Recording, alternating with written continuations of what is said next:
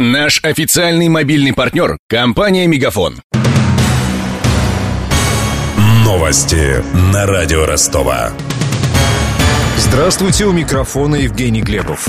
Кремль пока не планирует контактировать с командой Дональда Трампа до инаугурации нового американского лидера. Об этом журналистам заявил пресс-секретарь президента Дмитрий Песков. По его словам, в настоящее время в США есть действующий президент, с которым и работает Россия. Дмитрий Песков не исключил, что с Бараком Обамой Владимир Путин сможет встретиться на саммите АТЭС в Перу.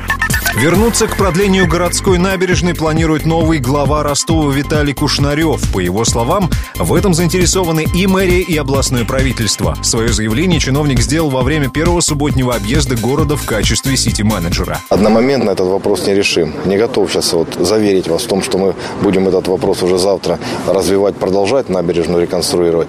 Но однозначно и позиция губернатора, и позиция администрации города такова, что набережную будем продлевать. Сегодня уже ведем переговоры с собственниками земельных участков с тем, чтобы их переселять на другие земельные участки.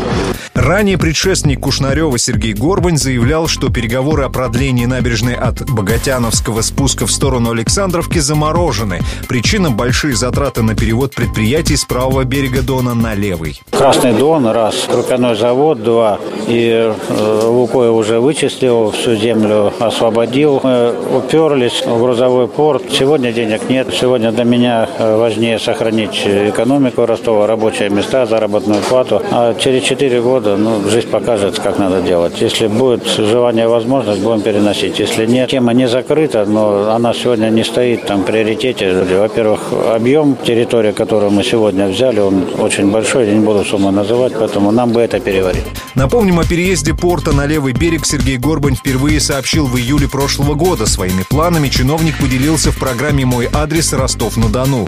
Тогда же озвучивали сумму возможных затрат полтора миллиарда рублей. Ученик режиссера Кирилла Серебренникова получил гран-при фестиваля российского кино в Варшаве. Ростовчанин снял фильм по пьесе современного немецкого драматурга Мариуса фон Майенбурга. В центре сюжета юноша, который стал религиозным фанатиком. Я все что угодно готов сделать ради Господа. Даже погибнуть. А ты? У этого парня серьезные проблемы. Вы от мира сего, а я не от всего мира.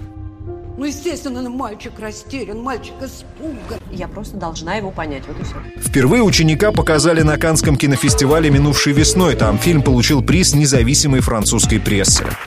У меня вся информация к этому часу. Микрофон Евгений Глебов. Над выпуском работали Денис Малышев, Глеб Диденко, Даниил Калинин и Виктор Ярошенко. До встречи в эфире. Новости на радио Ростова. Наш официальный мобильный партнер – компания «Мегафон». Сегодня вы не ответили на три сделки и пропустили шесть входящих клиентов. Пожалуйста, оставайтесь на связи, даже если вы покинули офис и даже если у вас нет офиса. Не упускайте свои бизнес-возможности. Подключите услугу «Виртуальная АТС» и получайте прибыль с каждым входящим. Мегафон. Бизнес по-настоящему. Подробнее на b2b.мегафон.ру